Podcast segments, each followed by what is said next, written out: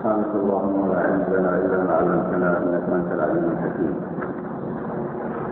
نستمع هذا الدرس في كتاب الإمام الشاطبي كتاب الاعتصام، وسيذكر فيه بعض الأوجه والردود التي سبق الكلام فيها، ويستكمل ما ذكره الفصل الثالث في مسألة استدلال المخالف على شرعية الدعاء الجماعي بعد الصلوات، وسيذكر الأوجه التي ذكرها في الجواب. وهذه الأجوبة كانت دقيقة لكنها خاصة بطلاب العلم، فعلينا أن نتنبه على مقصد المصنف في هذه الأجوبة، وهو وإن كان قد أطلت هذا الموضع لكنه من باب تدريب طالب العلم على فهم الأدلة. ذكر الله. بسم الله الرحمن الرحيم. الحمد لله رب العالمين، وصلى الله وسلم وبارك على نبينا محمد وعلى آله وصحبه أجمعين. قال الشاطبي رحمه الله: فما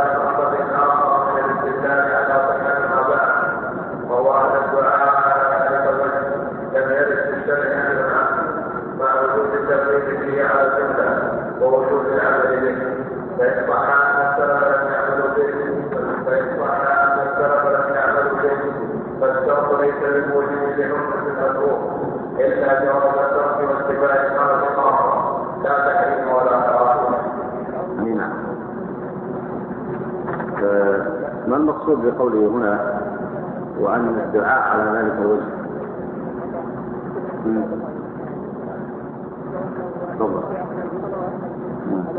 الدعاء الجماعي بعد التسليم مباشرة.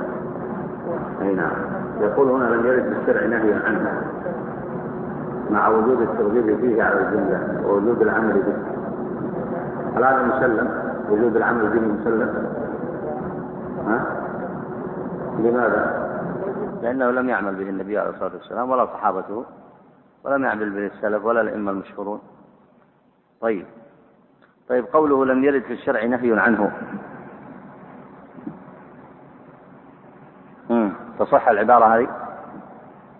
والمصنف الشاطبي سيناقش هذا، لكن من باب الآن المذاكرة معكم فيما مضى. يصح أن يقول القائل هنا لم يرد في الشرع نهي عنه؟ لماذا؟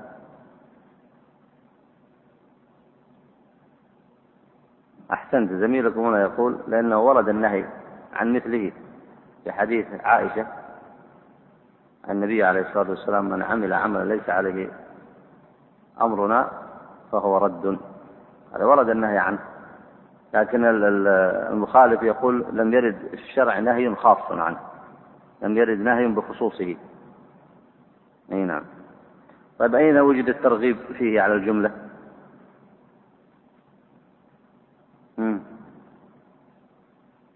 أي نعم، ترغيب، يقصد الترغيب في الدعاء، يقصد الترغيب في الدعاء. أي نعم. طيب اكمل بارك الله فيك. وجميع ما قاله مشكل من قواعد العلم، وخصوصا في العبادات التي هي مثلتها، اذ ليس لاحد من خلق الله ان يبتدع بالشريعه ما راي من رايه امرا لا يدخل عليه هذا، لانه علم بدعه. وهذا كذلك اذ لا دليل فيها على اتخاذ الدعاء جهرا للحاضرين في اثار الصلوات دائما. اذن هذا ليس فيه دليل، لم يرد الشرع به. لكن إذا قيل إن الدعاء ورد الشرع به على الجملة، فما الجواب عن هذا؟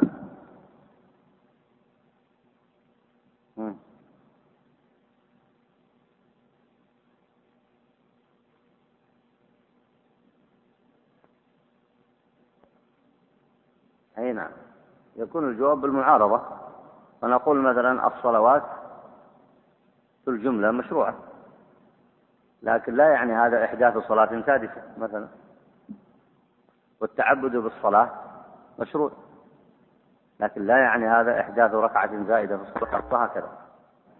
فإحداث صفة في العبادات لم يرد الشرع بها ممنوع. أي نعم، مثل إحداث الهيئات، أو أن الإنسان أحدث هيئة في الصلاة لم يرد النص بها، هذا ممنوع منه. وإن كان الصلاة مثلا معناها الخضوع، لكن ليس له أن يحدث هيئة خضوع لم يرد النص بها. أي نعم. على حد ما تقام السنة، بحيث يعد الخارج عنه خارجا عن جماعة أهل الإسلام متحيزا ومتميزا إلى سائر ما ذكر، وكل ما لا دليل عليه فهو البدعة. وإذا هذا بين ذلك الكلام يوهم أن اتباع المتأخرين المقلدين خير من اتباع الصالحين من السلف، ولو كان هذا بأحد جائزين لما قبل. بأحد جائزين، هذا يرجع إلى قوله، إلى قول المعترض ووجود العمل به، فإن صح أن السلف لم يعملوا به. فصار عندكم هنا عملان، العمل الأول لمن؟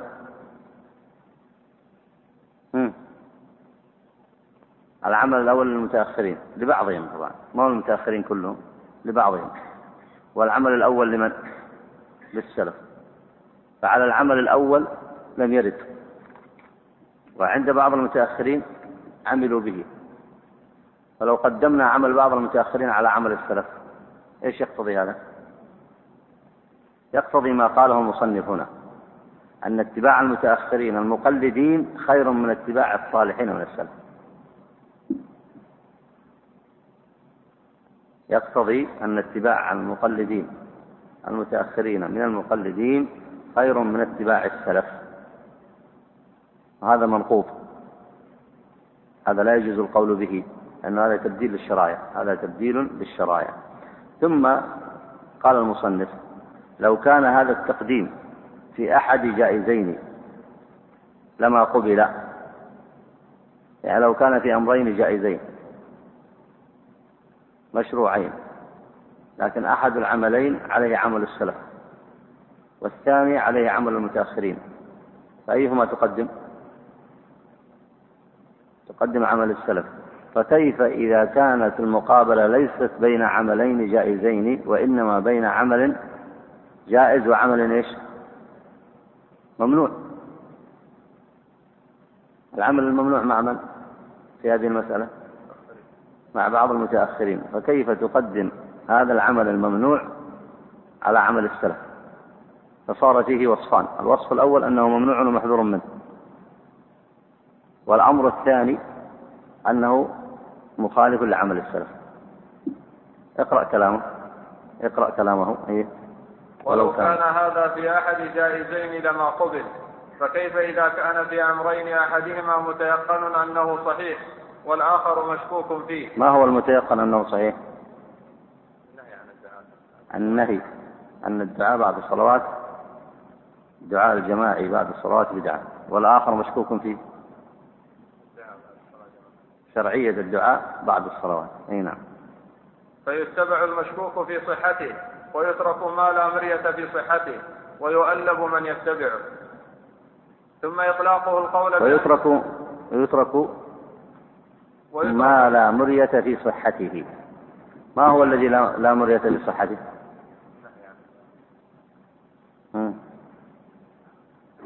عمل السلف. أحسنت.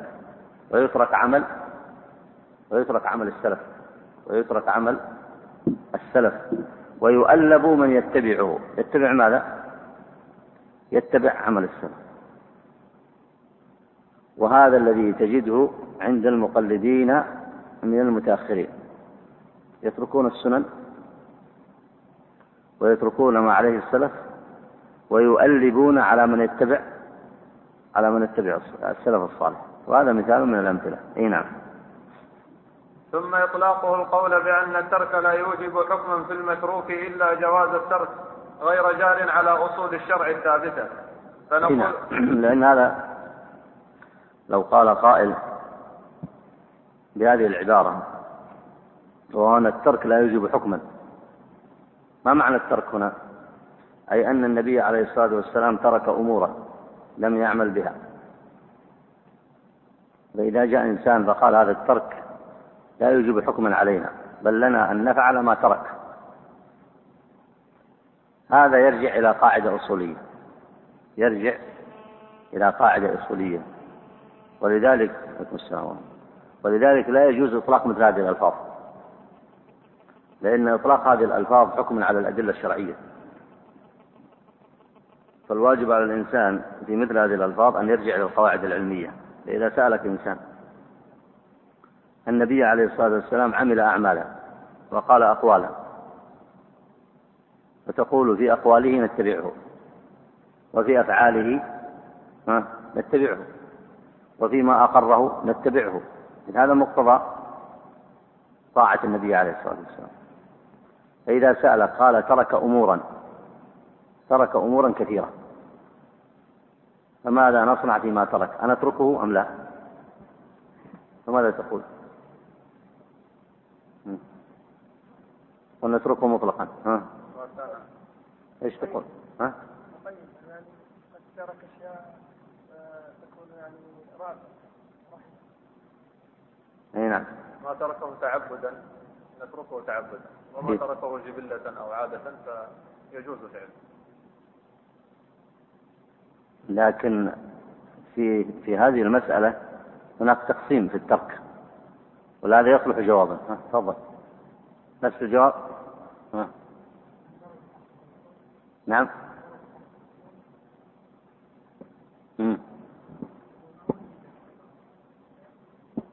أي المصنف ذكر الجواب هذا. أي نعم. أي نعم.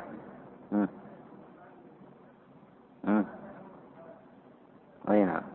ما تركه النبي صلى الله عليه وسلم في مجتمعه ينقسم إلى قسمين: ما كان له سبب في حينه، يعني ما كان السبب يقتضيه، معنى يقتضيه أي يتطلبه، فما تركه والسبب يتطلبه ويقتضيه فإننا نتركه. يعني مثلا حاجة الناس تقتضيه، هناك أسباب في المجتمع تقتضي عمل هذا العمل فلم يعمله النبي عليه الصلاة والسلام، فهذا يدلنا على أن هذا العمل غير مشروع، لأنه لو كان مشروعا لعمله النبي عليه الصلاة والسلام،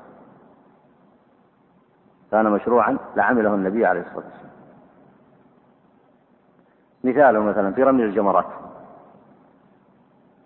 يأتي أناس الآن فيقولون شدة الزحام تقتضي أن يكون الرمي بعد يوم العيد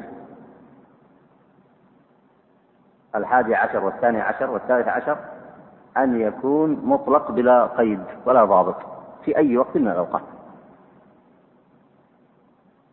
فنقول إن أردتم الليلة إدخال الليل مع النهار فهذا فيه حديث: سأل رجل النبي عليه الصلاة والسلام قال رميت بعدما أمسيت، فقال افعل ولا حرج.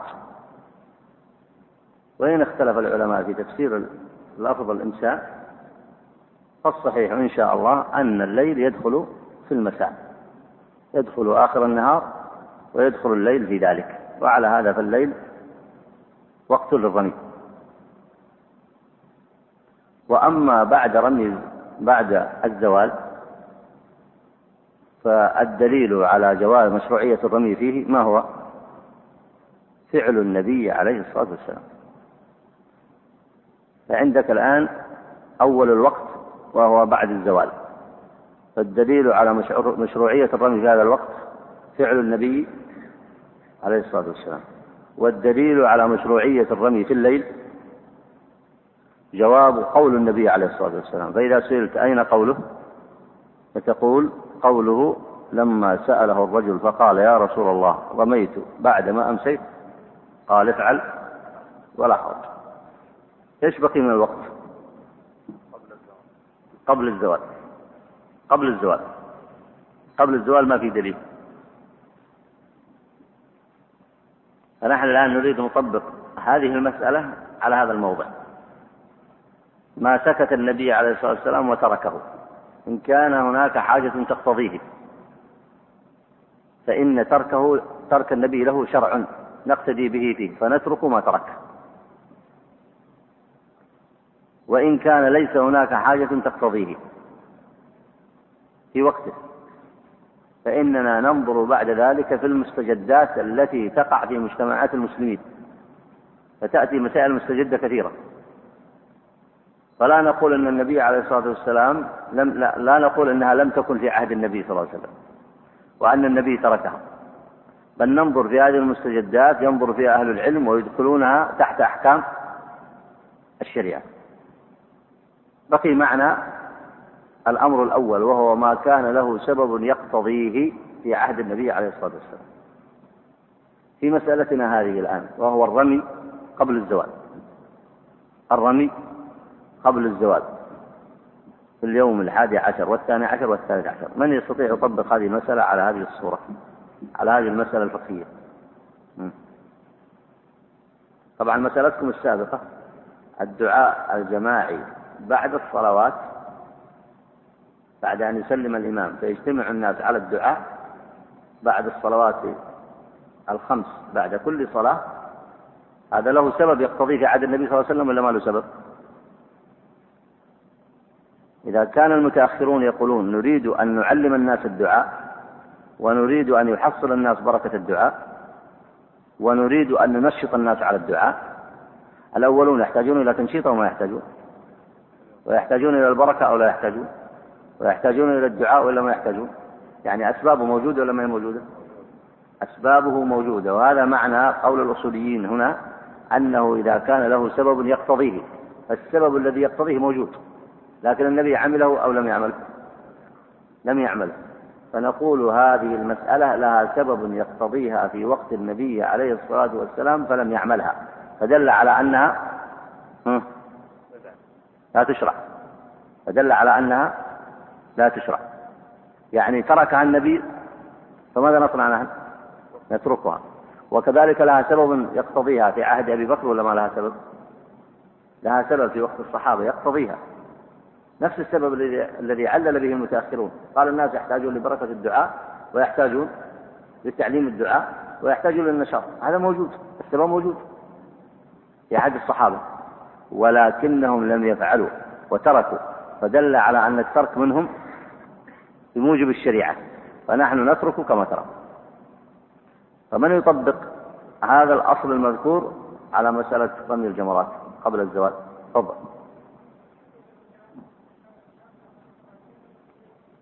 نعم، ارفع صوتك.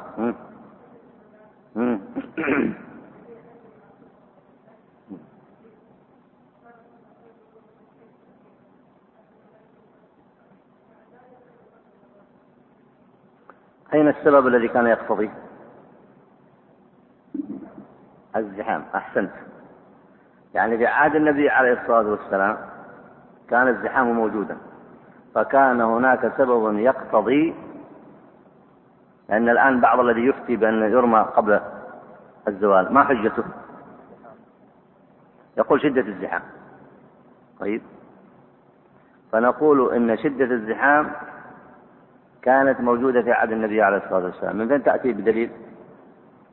قال النبي صلى الله عليه وسلم السكينة حتى لا يؤذي الناس بعضهم بعضا من شدة الزحام، فكان هناك سبب. السبب المذكور عند المتأخرين هو سبب موجود في عهد النبي عليه الصلاة والسلام، ومع ذلك فالنبي لم يرمي حتى زالت الشمس، ولو كان يجوز الرمي قبل الزوال لكان النبي أرفق بالأمة عليه الصلاة والسلام. أولا لماذا ينتظر؟ الأمر الثاني لماذا لا يرمي إلا بعد الزوال، مع أن الرمي بالنسبة لعموم المسلمين أرفق قبل الزوال،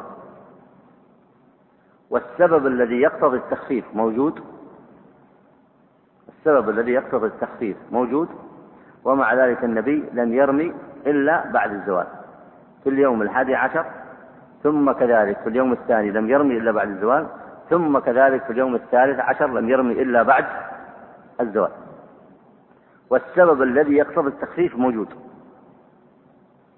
فدل هذا على أنه لا يشرع الرمي قبل الزوال. هذا مثال آخر على هذه المسألة التي ذكرها الأصوليون. ثم أن الزحام يمكن أن يرتفع على الناس أن يرموا متى؟ أن يرموا بالليل، أن يرموا بالعصر، عصرا بعد المغرب بعد العشاء أن يرموا في الليل. هنا تفضل.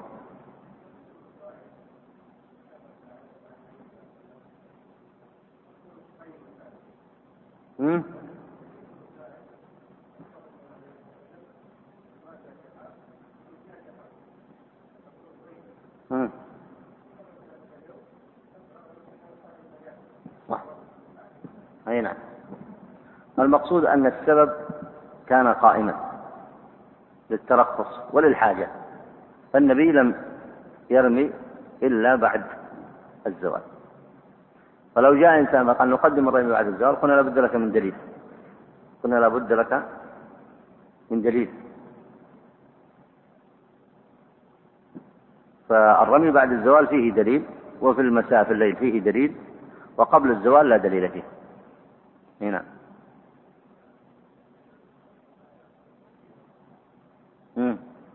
ارفع صوتك. ها اي نعم، هذا اصل ايضا اخر، وهي ان العبادات توقيفيه فلا يزاد فيها شيء الا باذن الشارع. اي نعم. طيب اقرأ بارك الله.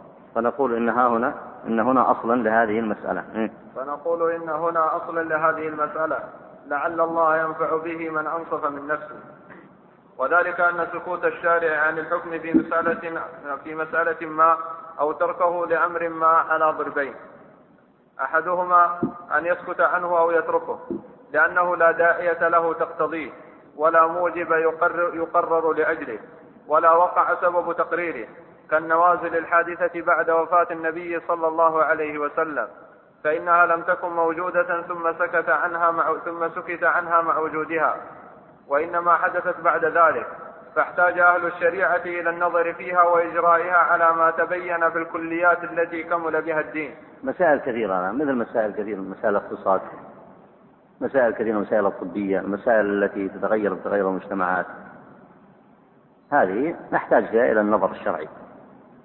وضابطها أن تحمل على أدلة الشريعة، أن تحمل من أهل الاجتهاد باجتهاد صحيح على أدلة الشريعة. هنا فهذه وإن لم يفعلها النبي صلى الله عليه وسلم فإنه ينظر فيها بحسب الأدلة الشرعية، ولا يقال لماذا نفعلها، فنقول نفعلها لأن الشرع أمر بإدخالها تحت أحكام الشريعة، لأنها من المستجدات التي تجد للناس. هنا وإلى هذا الضرب يرجع جميع ما نظر فيه السلف الصالح مما لم يسنه رسول الله صلى الله عليه وسلم على الخصوص، مما هو معقول المعنى ليخرج أي شيء.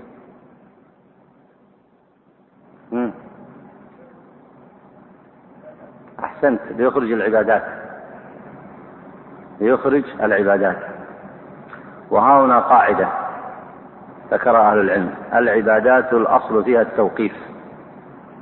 شو معنى التوقيف؟ أنها تحمل على الأدلة الشرعية، الأصل فيها توقيف الشارع، يعني ما ورد فيها من النصوص الشرعية، والأصل فيها منع الاجتهاد، ولذلك البدع كثرت في أي شيء، في جانب العبادات ولا في المعاملات؟ في العبادات، لأن الناس دخلوا في العبادات في أمر لم يشرعه الله لهم، فصاروا يزيدون فيها.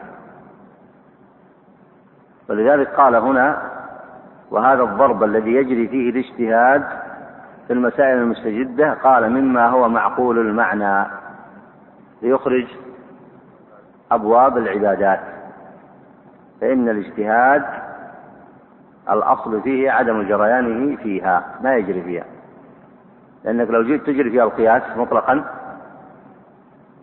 لوقع الإحداث، فهذا يزيد ركعة في الصلاة، وهذا يزيد في الصلوات الخمس صلاة، وهذا يدخل مثل الدعاء الجماعي المذكور، وثالث يدخل في الحج أحكاما كما كثرت البدع في الحج، فإن الناس أدخلوها باجتهادهم الفاسد. فهنا إذا سئلت أين يجري الاجتهاد، في الأصل في الغالب أين يجري؟ يجري في الأمور معقولة المعنى، وهي التي يسميها الفقهاء إيش يسمونها؟ المعاملات. ولاحظوا أن المعاملات تتجدد للناس، يحتاجون لأمور لاختلاف مجتمعاتهم، فالمعاملات مثلا وسائل النقل وسائل الاتصال تختلف من المجتمع الرعوي عن المجتمع الزراعي أو لا تختلف؟ تختلف أو لا تختلف؟ تختلف، تتجدد للناس، وتختلف عنها في المجتمع الزراعي عن المجتمع الصناعي ولا ما تختلف؟ تختلف اختلافا كبيرا، فيتجدد للناس مسائل كثيرة يحتاجون فيها إلى حكم شرعي، فهذا يجري فيه الاجتهاد. أما العبادات تختلف من الزراعي إلى الرعوي، تختلف من الزراعي إلى الصناعي، مجتمع الزراعي إلى الصناعي ما تختلف، ولذلك الأصل فيها عدم جريان الاجتهاد والقياس.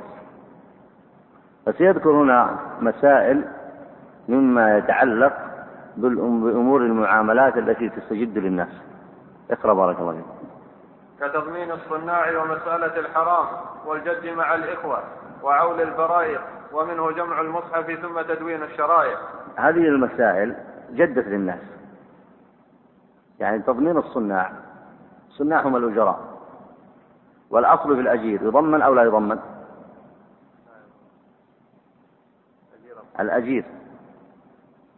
الأجير الخاص لا يضمن،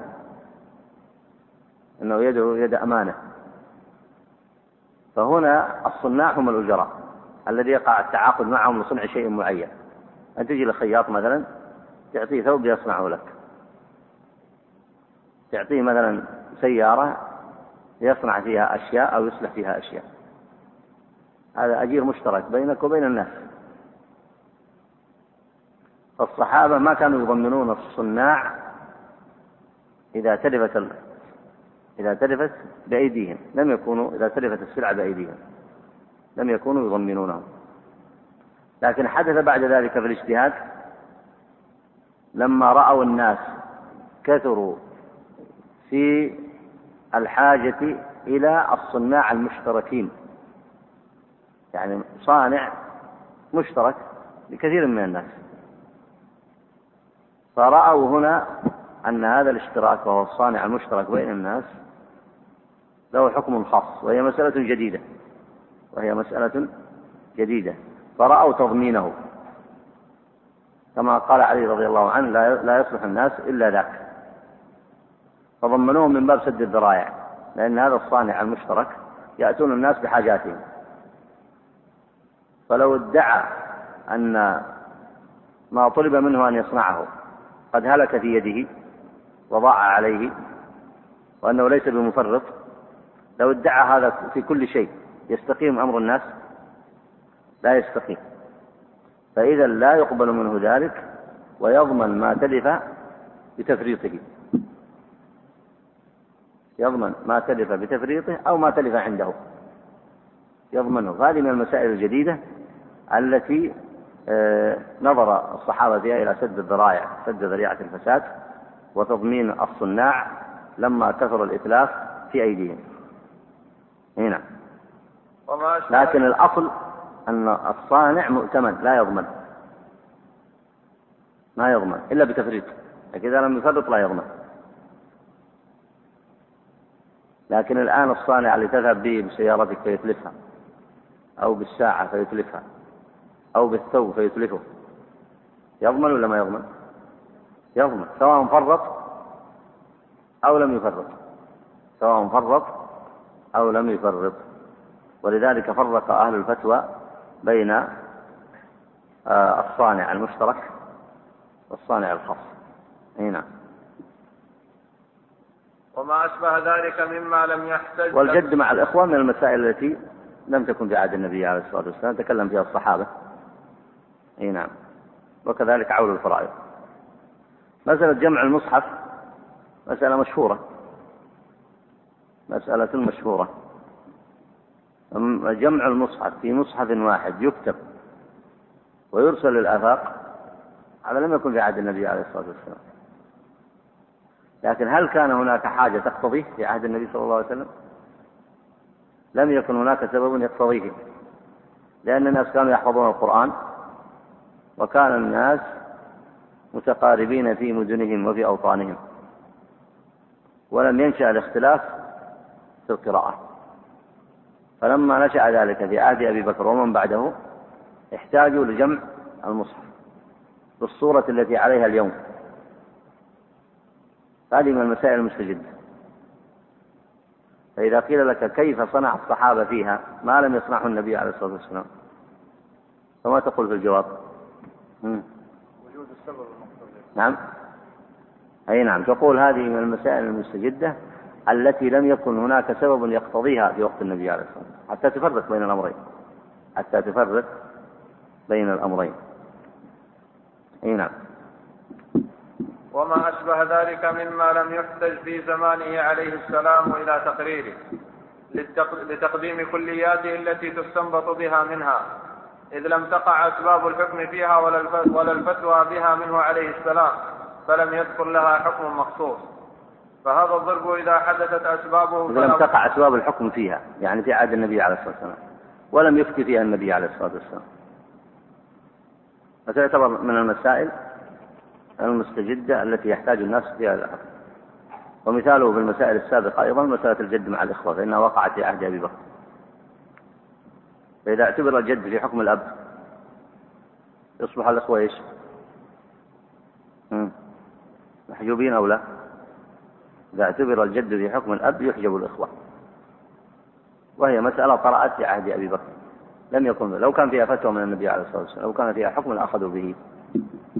هنا فهذا الضرب إذا حدثت أسبابه فلا بد من النظر فيه وإجرائه على أصوله، إن كان من العاديات أو من العبادات التي لا يمكن الاقتصار فيها على ما سمع، كمسائل السهو والنسيان في أجزاء العبادات. لاحظ هنا هذا الضابط، إذا حدثت أسبابه، يعني طرأت له أسباب لم تكن من قبل، فهذا الحكم فيه رده إلى أحكام الشريعة والاجتهاد فيه، هذا يجري فيه الاجتهاد. فإذا قيل ما الضابط في جريان الاجتهاد، تقول هو الذي حدثت له أسباب لم تكن في عهد النبي عليه الصلاة والسلام.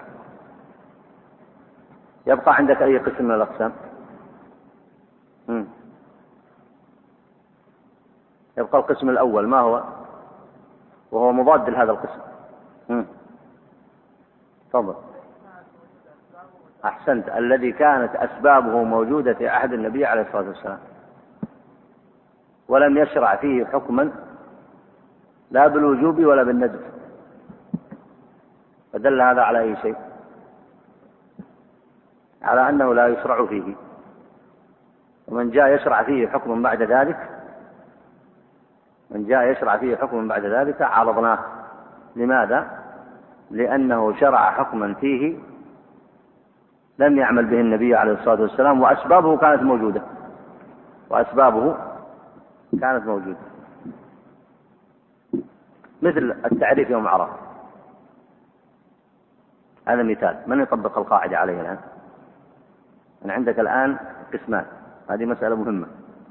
عندك قسمان، ما كان له أسباب في عهد النبي عليه الصلاة والسلام ولم يشرع فيه حكما، أنا ما يجري فيه الاجتهاد، والذي يجتهد فيه لابد يخطئ، لابد أن يقع في الابتداع شعر ولا مشعر. والذي ليس له أسباب في وقت النبي عليه الصلاة والسلام فهذا تتجدد فيه الاجتهاد، يتجدد فيه الاجتهاد، مثل ما ذكر الآن هنا في هذه المسائل. فنعود إلى الأصل الأول، وهو ما كان له أسباب في وقت النبي عليه الصلاة والسلام، التعريف يوم عرفة، وهي مسألة مرت معكم في الدرس الماضي. الحجاج في يوم عرفة ماذا يصنعون بعد العصر؟ السنة في حقهم ما هو؟ كثرة الدعاء. طيب، ماذا يصنع الناس في خارج عرفة؟ السنة في حقهم ماذا؟ الصيام. لو جاء إنسان فقال نجمعهم في المساجد بعد العصر يعرفون كما يعرف الحجاج. قيل وكيف يعرفون؟ قالوا يدعون الله بين العصر إلى المغرب في المساجد. هذه المسألة على الأصل الأول ولا على الأصل الثاني؟ تدخل بالقسم الأول ولا بالقسم الثاني؟ لماذا تدخل بالقسم الأول؟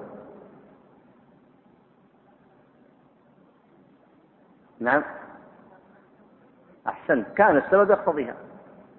النبي عليه الصلاة والسلام حج أهل الإسلام في زمنه، ولم يحج النبي صلى الله عليه وسلم إلا في حجة الوداع، وكان هناك حجج قبل حجة الوداع. الناس في المدينة يحتاجون التعريف هذا ولا ما يحتاجونه؟ في سبب ولا ما في سبب؟ وهو الاجتماع على الطاعة في المساجد. النبي أجاز لهم ذلك، جمعهم، أمر مثلا أهل نجران أن يجتمعوا، وأمر مثلا أهل نجد أن يجتمعوا، وأمر الناس في المدينة أن يجتمعوا بين العصر والمغرب كما يجتمع الحجاج. لم يصنع النبي صلى الله عليه وسلم. السبب موجود ولا ما هو موجود؟ حب العبادة وحب الطاعة وجمع الناس على الطاعة، هذا سبب موجود. وحاجة الناس إلى الذكر موجود ولا ما هو موجود؟ السبب موجود. لأنك إذا سألت الذين يجمعون الناس بعد العصر ماذا سيقول لك؟ يقول نحن نحتاج إلى ذلك وعندنا أسباب اقتضت منا عمل هذا. نقول ما هي الأسباب؟ قال نريد أن نجمع الناس بين العصر إلى المغرب يذكرون الله عز وجل فيزدادون إيمانا ويتقربون الله ويتوبون. التوبة وزيادة الإيمان والذكر يحتاجون الناس في كل وقت ولا ما يحتاجون؟ يحتاجون الناس في وقت النبي عليه الصلاة والسلام وإلا لا؟ وفي وقت أبي بكر وغيره وإلا لا؟ هل صنعوا مثل ما صنع؟ هل صنعوا التعريف؟ لم يصنعوه، فدل على أن هذا لم يشرع. هذا مثال. وقس على ذلك سائر البدع، قس على ذلك سائر البدع. ما من بدعة إلا تستطيع أن تتبين أنها تدخل في القسم الأول لأن لها سبب يقتضيها، ومع ذلك لم يعملها النبي عليه الصلاة والسلام. هنا تفضل.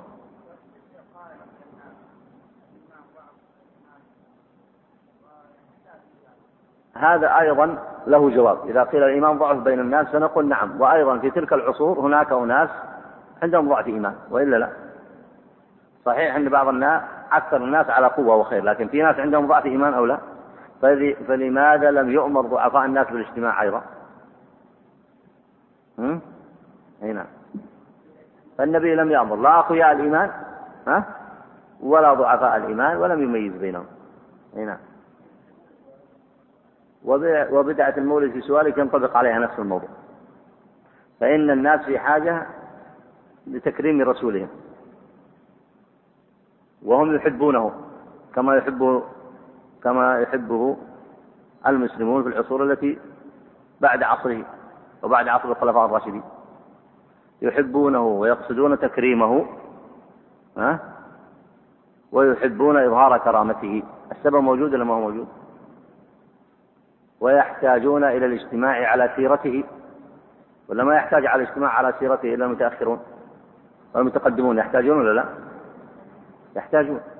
وفمع وجود هذه الحاجة ومع ذلك لم يحدث المولد في عهد النبي عليه الصلاة والسلام، ولا في عهد أبي بكر ولا عمر ولا عثمان ولا علي ولا من بعدهم أيضا،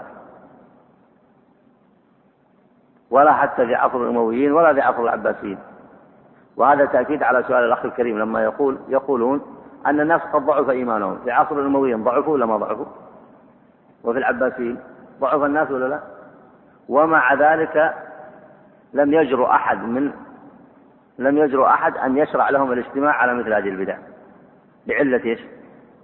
ويحتج بعلة أنهم ضعفوا. لم يصنع أحد ذلك، وذلك لقوة الإسلام وظهور السنة لم يصنعوا ذلك.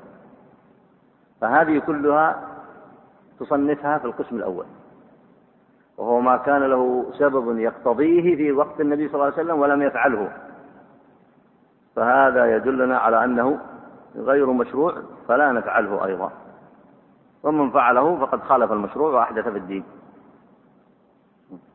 باقي القسم الثاني ما هو؟ ما لم يكن له سبب واحتاجه الناس. لاحظتم الآن؟ فلا بد تضبط القسمين وتضبط لكل قسم أمثلة. ولذلك بعض المخالفين إذا ما ضبطت القسمين ماذا يصنع معك؟ يخلط القسمين بعضهما في بعض، ويحتج عليك بأي قسم؟ بالقسم الثاني. القسم الثاني فيه أي شيء؟ الأمور مستجدة، فيقول لك النبي ما ركب طيارة. طيب أنت ليش تركب الطيارة مثلا؟ إن كان هذا من سخف القول. والنبي صلى الله عليه وسلم لم يركب سيارة، ولماذا تركب سيارة؟ يحتج عليك بأي شيء؟ ها؟ القسم الثاني يريد أن يسوي بين القسمين، فتقول لا سواء. القسم الثاني مستجدات. لو كان النبي في وقته عنده سيارة ولم يركب السيارة وركب البعير كان ممكن تحتج بهذا، لكن ليس في وقت النبي صلى الله عليه وسلم هذه الأمور، فاستجدت لأي شيء؟ فاستجدت للناس، فهذه تدخل تحت الأدلة الشرعية، وينظر ما تأذن به الأدلة وما لا تأذن. أما القسم الأول فقسم مستقل بذاته، ولذلك فعلا كثير من المخالفين يحتج بالقسم الثاني على جواز القسم، على جواز الإحداث في القسم الأول. واضح النقطة هذه؟ يحتج بالقسم الثاني على جواز الإحداث في القسم الأول. أي نعم، يعني كأنه يقول لك إذن في الأمور المستجدة أنت لا تعمل شيء، لا تعمل إلا ما عمله النبي عليه الصلاة والسلام. ما دمت أنت تمنعنا من القسم الأول فنحن نمنعك من القسم الثاني، فتقول أنت لا سواء. القسم الثاني مأذون فيه، والقسم الأول غير مأذون فيه. وإذا كانت ما الدليل؟ قل تذكر ما سبق من كلام الأصوليين وكلام أهل العلم. هذه المسألة وإن كان فيها صعوبة، لكن ينبغي لطالب العلم أن يتأملها مرة ومرتين وثلاث، فإنها أصل ذكره الأصوليون في كتبهم، وهو من الأصول المعتمدة القوية. هنا طيب اقرأ بارك الله. ولا إشكال في هذا الضرب، لأن أصول الشرع عتيدة، وأسباب تلك الأحكام لم تكن في زمان الوحي، فالسكوت عنها على الخصوص ليس بحكم يقتضي جواز الترك أو غير ذلك، بل إذا عرضت النوازل رجع بها أصولها فوجدت فيها، ولا يجدها من ليس بمجتهد، وإنما يجدها المجتهدون الموصوفون في علم أصول الفقه. والقيد على المجتهدين هنا حتى العلماء، القيد عليهم ما هو في هذه المسائل المستجدة؟ أن يرجعوا بها إلى الشريعة بمقتضى الأدلة الشرعية. لكن القسم الأول هل المجتهدون في علم أصول الفقه يدخلون فيه؟ القسم الأول لا يدخلون فيه، لأنه لم يؤذن لهم فيه، فعملوا بما أذن لهم فيه وهو القسم الثاني، ولم يعملوا في القسم الأول لأنه غير مأذون لهم فيه، اللي هو متعلق العبادات، جريان الاجتهاد في العبادات، أو ممكن أن تسميه كما سبق ما كان له سبب في وقت النبي عليه الصلاة والسلام يقتضيه ولم يشرع فيه حكما. المجتهدون ما يدخلون فيه، مجتهدون من أهل السنة مجتهدون لا يدخلون فيه، لأنهم يعلمون أنهم لم يؤذن فيه لهم فيه بالاجتهاد. القاعدة العملية التي تذكرك بهذا أن علماء السنة لم يحدثوا فيه، لأنهم انضبطوا بالضوابط الشرعية، لم يحدثوا في القسم الأول. وأما القسم الثاني الذي فيه المسائل المستجدة فعلماء السنة يفتون فيه وينظرون فيه، والشرط عليهم أن يدخلوا ذلك تحت الأدلة الشرعية. هنا والضرب الثاني أن يسكت الشارع عن الحكم الخاص أو يترك أمرا ما من الأمور وموجبه المقتضي له قائم وسببه في زمان الوحي. هذا الآن سيفصل لكم في أي شيء، سيفصل القول. الضرب الثاني الذي يساوي فيما سبق ايش؟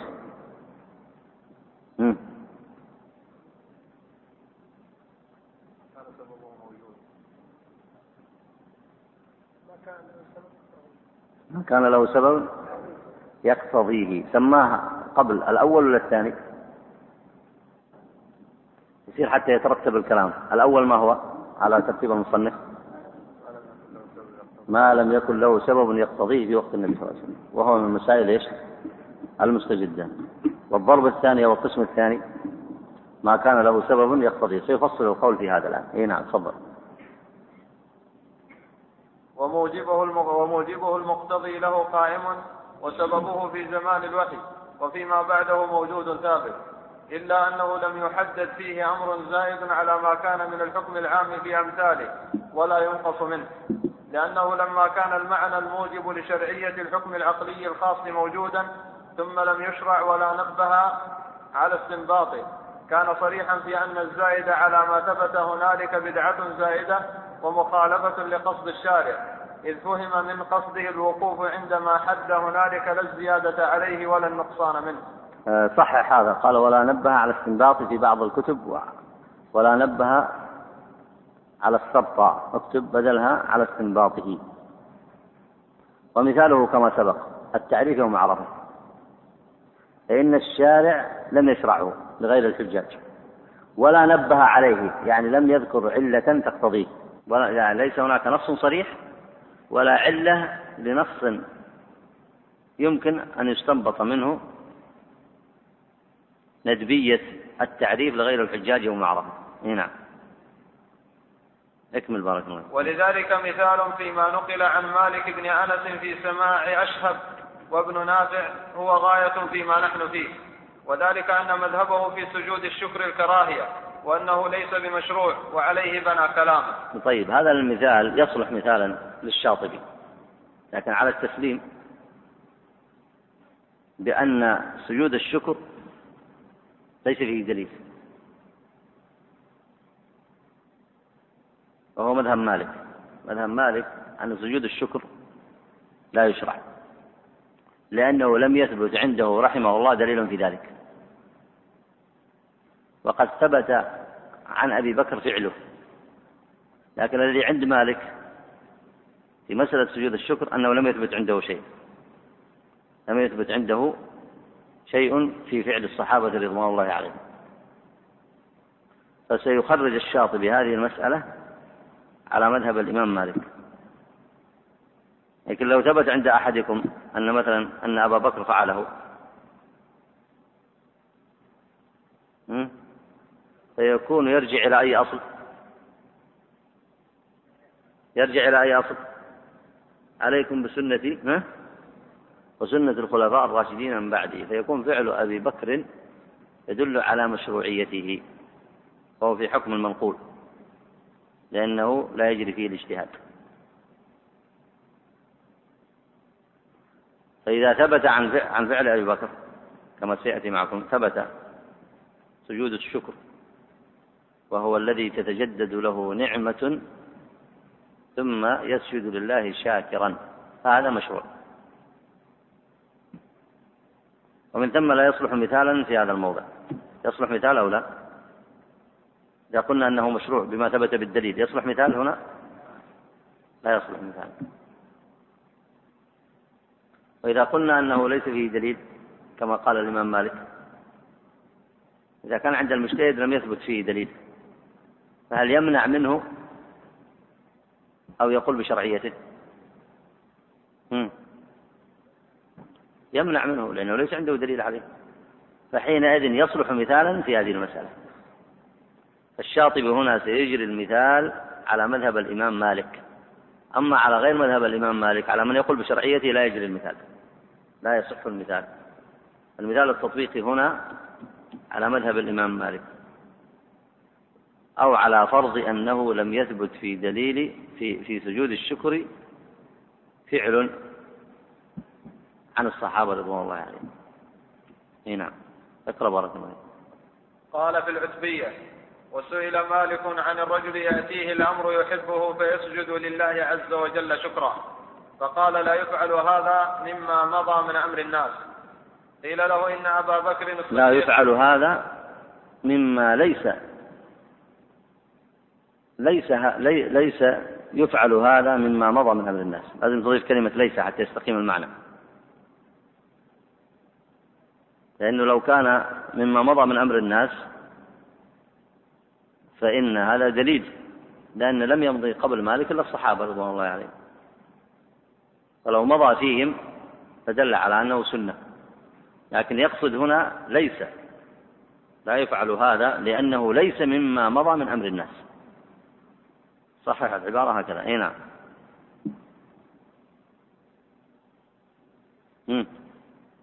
قيل له إن أبا بكر الصديق رضي الله عنه فيما يذكرون سجد يوم اليمامة شكرا لله، أفسمعت ذلك؟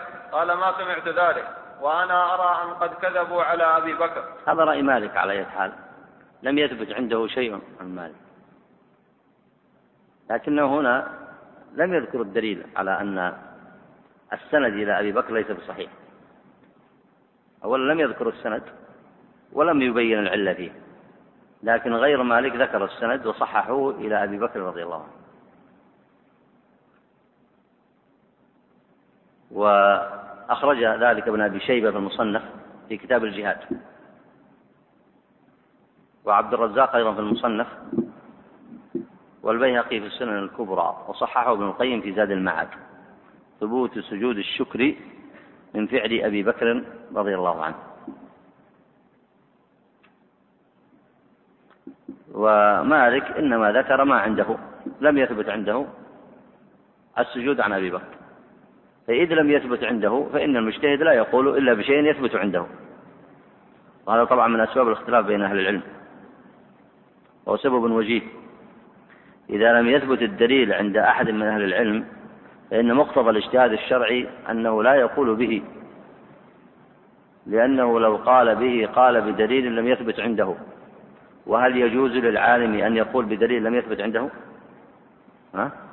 فلا حرج على الإمام مالك إذ لم يثبت عنده دليل ألا يقول بهذه المسألة، فهذا من مقتضى الدين. مقتضى الدين أنه إذا لم يثبت عندك الدليل في المسألة أنك لا تقول بها، ولو قلت بها تصبح متبع للدليل ولا متبع لحكمك ورأيك؟ تصبح متبع لأي شيء؟ تصبح متبع لحكمك ورأيك، والمطلوب منك اتباع الشرع. فلا حرج على الإمام مالك إذا لم يثبت عنده الدليل ألا يقول بذلك، وهو لم يثبت عنده، ولو ثبت عنده لعمل به.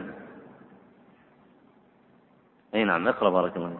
وهذا من الضلال أن يسمع المرء الشيء فيقول هذا شيء لم تسمعه مني، قد فتح الله على رسول الله صلى الله عليه وسلم وعلى المسلمين بعده، أفسمعت أن أحدا منهم فعل مثل هذا؟ أي فعل سجود الشكر.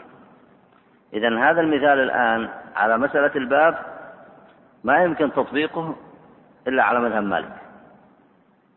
هنا إذ ما قد كان في الناس وجرى على أيديهم سمع عنهم فيه شيء، فعليك بذلك فإنه لو كان لذكر. هنا الآن رأيت الآن قاعدة الإمام مالك، وهي قاعدة قوية، فإنه يقول لو كان هذا لثبت وعملنا به،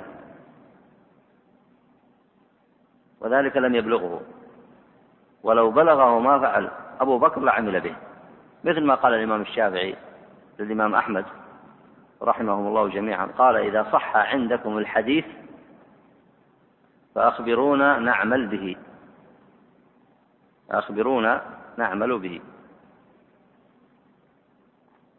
ولذلك نشأ في مذهب الإمام الشافعي بين أصحابه لما سمعوا قوله هذا وقوله الآخر إذا صح الحديث فهو مذهبي، نشأ عندهم في المذهب مسألة، وهي إذا صححوا هم حديثا قد ضعفه الشافعي، فما يكون مذهب الشافعي؟ القول الذي قال به بناء على الحديث الضعيف، أو القول الذي قال به أصحابه بناء على الحديث الصحيح؟ أيهما قول الشافعي؟ الأول ولا الثاني؟ لكن تعريف المذهب هو ما قاله الإمام معتقدا به ثم مات عليه، فأي القولين قاله معتقدا به ثم مات عليه؟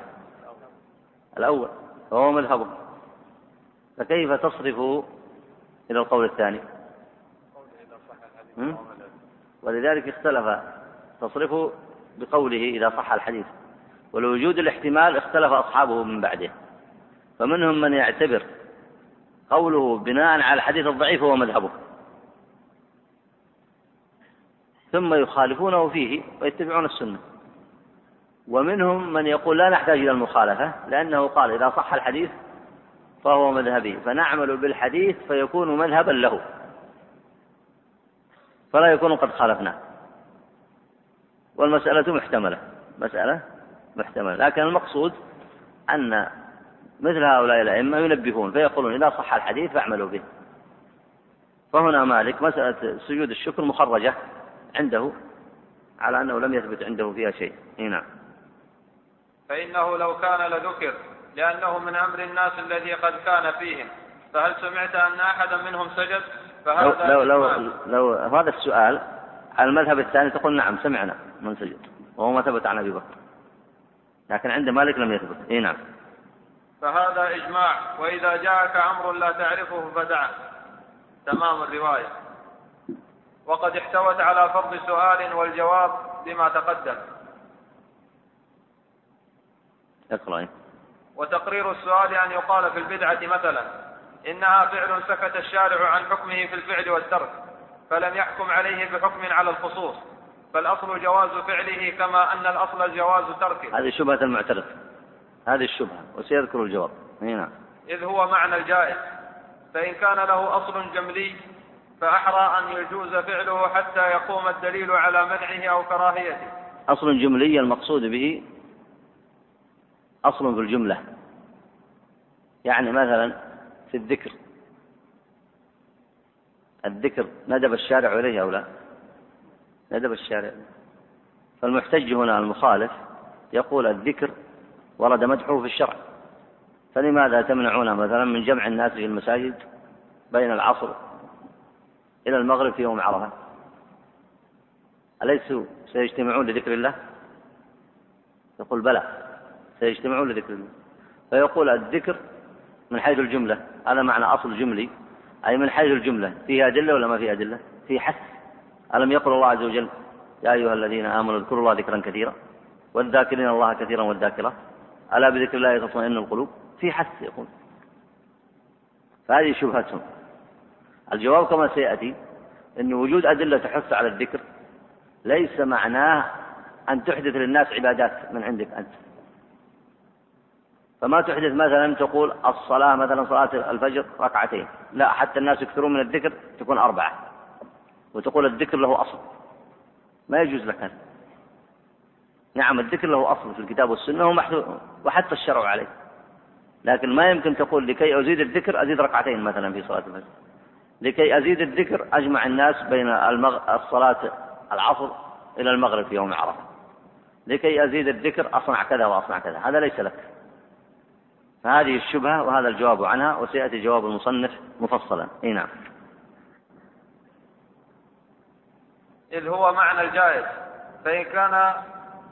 فإن كان له أصل جملي فأحرى أن يجوز فعله حتى يقوم الدليل على منعه أو كراهيته، وإذا كان كذلك فليس هنا مخالفة لقصد الشارع ولا تم دليل خالفه هذا النظر، بل حقيقة ما نحن فيه أنه أمر مسكوت عنه عند الشارع، والسكوت من الشارع لا يقتضي مخالفة ولا موافقة، ولا يعين الشارع قصدا ما دون ضده وخلافه، وإذا ثبت هذا فالعمل به ليس بمخالف إذا لم يثبت في الشريعة نهي عنه.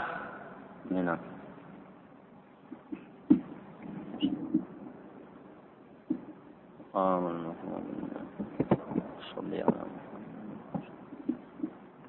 هذه الشبهة سبق الجواب عنها،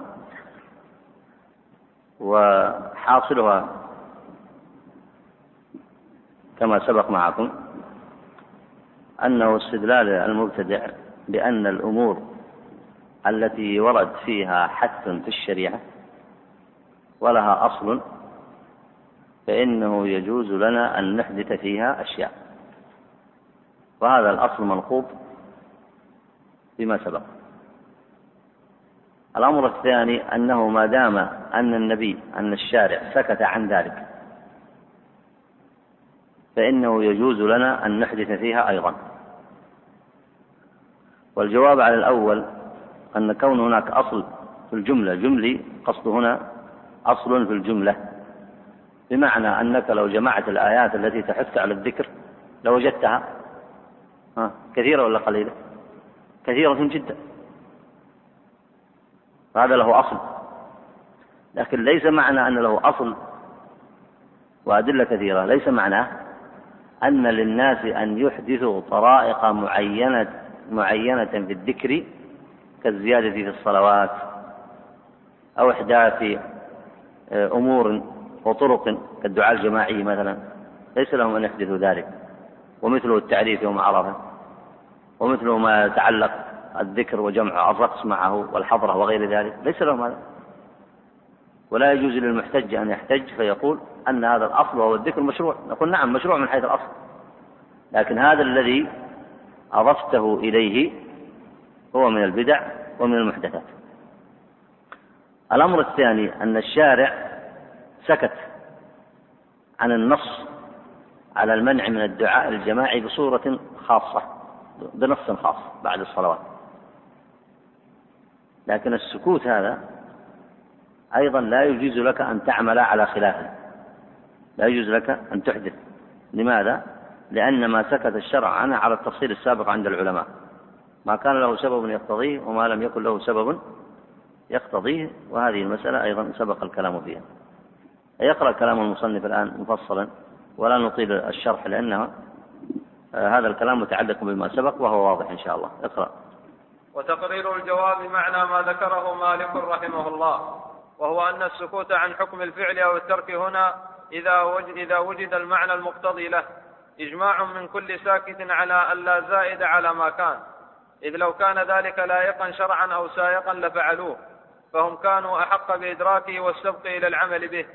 وذلك إذا نظرنا إلى المصلحة فإنه لا يخلو إما أن تكون في هذه الأحداث مصلحة أو لا، والثاني لا يقول به أحد، والأول إما أن تكون يعني نفي المصلحة لا يقول بها أحد، كل يدعي أن في هذا مصلحة، يعني الذي أحدث من المتأخرين يدعي أن في إحداثه إيش مصلحة ولا عبث، يدعي أن في إحداثه مصلحة.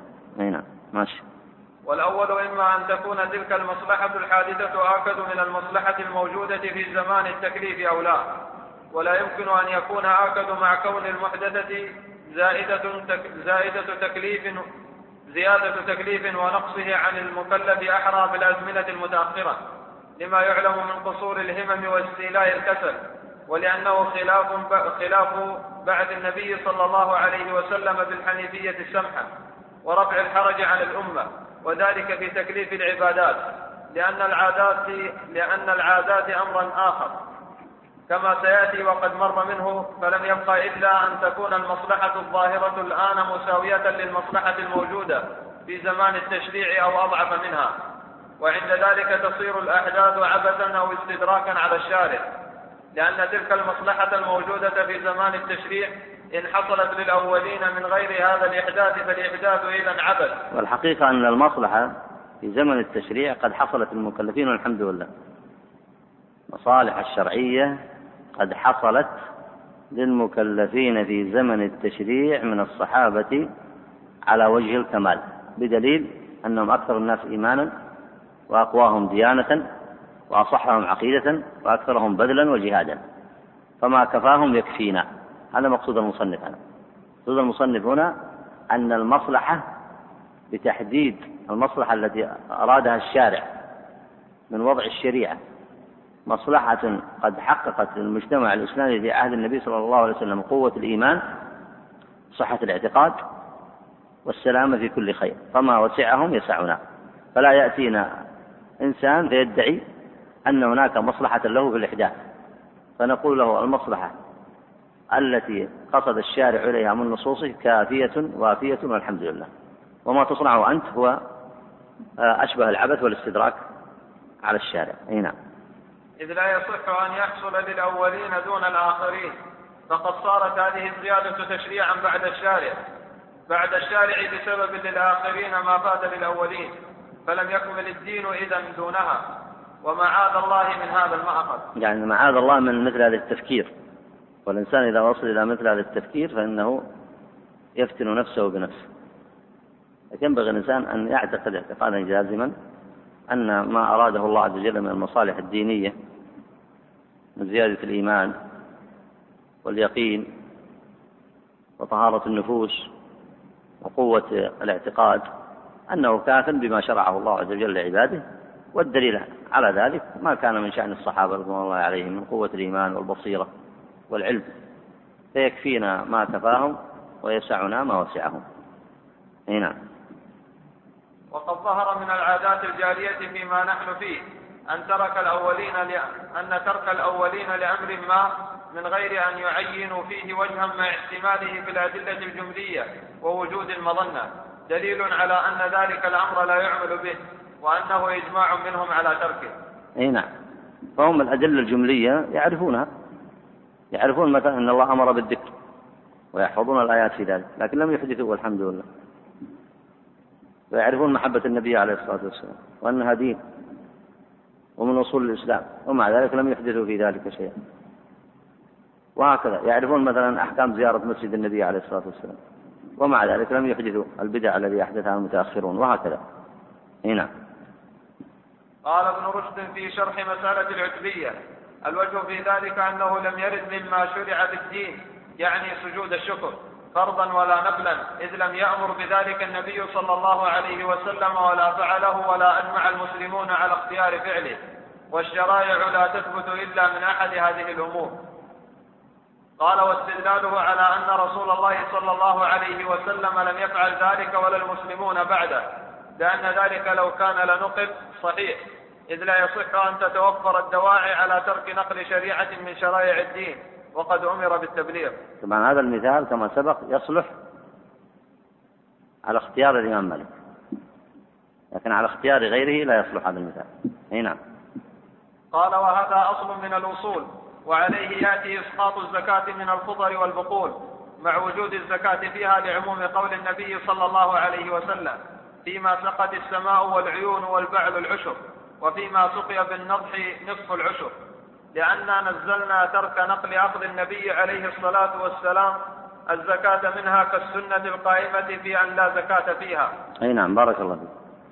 الآن الخضروات والبقول تدخل في عموم الحديث ولا ما تدخل؟ أين العموم في الحديث؟ فيما سقت السماء والعيون، السماء تسقي الحب كما تسقي من الخضار والبقول وإلا لا؟ وفيما سقي بالنضح نصف العشر، السقي بالأدوات، يسقى الحب والثمار والبقول والخضروات وإلا لا؟ فإذا هي داخلة في العموم ولا ما هي داخلة؟ فهنا ماذا نقول؟ نقول: هل في الخضروات زكاة أم لا؟ وهل في البقول زكاة أم لا؟ مسألة تحتاج إلى أن يسأل فيها أهل العلم.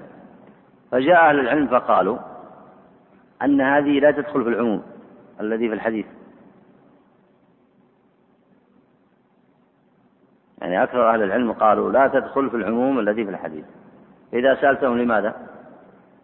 قالوا: لأن النبي عليه الصلاة والسلام لم يكن يأخذ الزكاة منها، لم يثبت عنه أنه أخذ الزكاة منها. هذه المسألة لها سبب يقتضيها في وقتي ولا ما لها سبب؟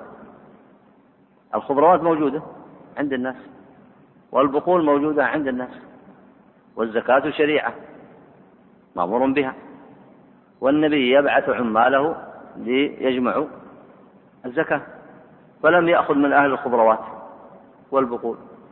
ماذا يدل هذا؟ على أنها لا تجب في الخضروات. فترك النبي، إذن ترجع إلى أي قسم؟ القسم الثاني. فترك النبي أخذ الزكاة منها دليل على أنها لا تدخل في العموم الذي في الحديث فيما سقت السماء والعيون، فيكون ترك النبي صلى الله عليه وسلم وهناك سبب للأخذ ومع ذلك ترك، فإذا لا يشرع أخذ الزكاة في الخضروات والبقول. هنا فكذلك ننزل ترك نقل السجود عن النبي صلى الله عليه وسلم في الشكر كالسنة القائمة في أن لا سجود فيها. ثم حكى خلاف الشافعي والكلام عليه، والمقصود من المسألة توجيه مالك لها من حيث إنها بدعة لا توجيهها أنها بدعة على الإطلاق. أي المقصود هو تطبيق هذا على قول مالك ولا على قول غيره. مسألة سجود الشكر كما سبق معكم لا تصلح مثالا على مسألة الباب. هنا وعلى هذا النحو جرى بعضهم في تحريم نكاح المحلل وأنه بدعة منكرة من حيث وجد في زمانه عليه السلام المعنى المقتضي للتخفيف والترخيص للزوجين بإجازة التحليل ليتراجعا كما كان أول مرة، وأنه لما لم يشرع ذلك مع حرص امرأة رفاعة على رجوعها إليه دل على أن التحليل ليس بمشروع لها ولا لغيرها، وهو أصل صحيح إذا اعتبر. أي نعم، الحاجة موجودة للتحليل، الحاجة موجودة، لأن رفاعة لما طلقها زوجها أرادت أن ترجع إليه، فالنبي عليه الصلاة والسلام لم يجوز لها الرجوع عليه حتى تنكح زوجا آخر ويطأها الوطأ الشرعي المعروف. فهنا جاء بعض المتأخرين فأجاز نكاح المحلل، والمحلل هو الذي يسمونه التيس المستحق، يعني إنسان يطلق زوجته طلاق بينونة فيبت طلاقها، فإنه لا يجوز أن ترجع إليه حتى تنكح زوجا آخر، لقول الله تعالى فإن طلقها، أي التطليقة الثالثة، فلا تحل له حتى تنكح زوجا آخر. فلو كان يجوز نكاح التحليل سببه قائم في عهد النبي عليه الصلاة والسلام ولا ما هو قائم؟ سببه قائم، الناس يطلقون، وبعضهم من يطلق يريد أن يرجع إلى زوجته، فلو تزوجها رجل آخر قد يبقى معها بقية حياته فلا يرجع لها الأول، فالحاجة إلى التحليل موجودة، ومع ذلك لم يأذن النبي عليه الصلاة والسلام، لم يأذن فيه النبي عليه الصلاة والسلام. وهذا مثال للقسم، هذا مثال للقسم الثاني. هنا وهو أصل صحيح إذا اعتبر، وضح به ما نحن بصدده، لأن التزام الدعاء بآثار الصلوات جهرا للحاضرين في مساجد الجماعات لو كان صحيحا شرعا أو جائزا لكان النبي صلى الله عليه وسلم أولى بذلك أن يفعله. وقد علل المنكر هذا الموضع بعلل تقتضي المشروعية، وبنى على فرض أنه لم يأتي ما يخالفه، وأن الأصل الجواز في كل مسكوت عنه. وأما أن الأصل الجواز فيمتنع، لأن طائفة من العلماء يذهبون إلى أن الأشياء قبل وجود الشرع على المنع دون الإباحة، فما الدليل على ما قال من الجواز؟ وإن سلمنا له ما قال فهل هو على الإطلاق أم لا؟ أما في العاديات فمسلم، ولا نسلم أن ما نحن فيه من العاديات. أي نعم، في العاديات بقيد، وتحفظ هذه القاعدة وهي مما دقق فيها المحققون من أهل العلم. تقول الأصل في العاديات أي المعاملات، تقول الأصل فيها الإباحة، لكن لا تقول هذا بإطلاق، وإنما تحفظ هذه القاعدة اللي ذكرها العلم. قالوا الأصل في المنافع، الأصل في المنافع الإباحة، الأصل في المنافع الإباحة. فالإطلاق هنا فيه نظر، تقول الأصل في المنافع الإباحة، يعني كل ما ينفع الناس ولا ضرر فيه من الأشياء فالأصل فيه الإباحة وإن لم يرد دليل خاص به، مثل الأمور التي جدت للناس وهي كثيرة جدا، ما دام فيها منافع وليس فيها مضار فالأصل فيها الإباحة حتى يثبت دليل من الشرع على تحريمها. هنا أما في العبادات فكما سبق معكم الأصل فيها التوقيف، فلا يجوز الإحداث فيها، فلا يجوز ولا يجري فيها الاجتهاد على الغالب كما سبق. هنا بل من العبادات ولا يصح أن يقال فيما فيه تعبد، إنه مختلف فيه على قولين، هل هو على المنع أم هو على الإباحة، بل هو أمر زائد على المنع، لأن التعبديات إنما وضعها للشارع، فلا يقال في صلاة سادسة مثلا إنها على الإباحة، فللمكلف وضعها على أحد القولين ليتعبد بها لله، لأنه باطل بإطلاق، وهو أصل كل مبتدع وهو أصل كل مبتدع يريد أن يستدرك على الشارع. كيف يكون أصل كل مبتدع؟ كل ما جاء أحد يحدث في الدين ويزيد في الدين، قال هذا الأمر على الإباحة. فنقول في العبادات هنا قصد الشارع فيها أنه شرعها ومنع من الإحداث فيها. إذا أحدثت فيها وزدت فيها كما قال المصنف هنا بزيادة صلاة سادسة مثلا أو زيادة ركعة في بعض الصلوات، هذا كله من الإحداث. ما تقول هذه الزيادة مباحة. وكذلك ما سبق من الأمثلة وهي كثيرة جدا. وعلى هذا فإن البدع التي أحدثت في مثل هذا كلها زيادات ممنوع المكلف منها وأحدثها بجهله، ولا يجوز أن يعتذر بأن الأصل هي على الإباحة. لا يجوز أن يعتذر بهذا لأن هذا الاعتذار باطل، والأصل فيها المنع، الأصل فيها المنع من الإحداث. نعم. ولو سلم أنه من قبيل العاديات أو من قبيل ما يعقل معناه فلا يصح العمل به أيضا، لأن ترك العمل به من النبي صلى الله عليه وسلم في جميع عمره، وترك السلف الصالح له على توالي أزمنتهم قد تقدم أنه نص في الترك وإجماع من كل من ترك، لأن عمل الإجماع كنصه كما أشار إليه مالك في كلامه. وأيضا بارك الله فيك، فهذا أيضا دليل قوي ويمكن أن يحفظه طالب العلم، ويمكن أن يحفظه العامي أيضا، وهو حصانة للإنسان من البدع.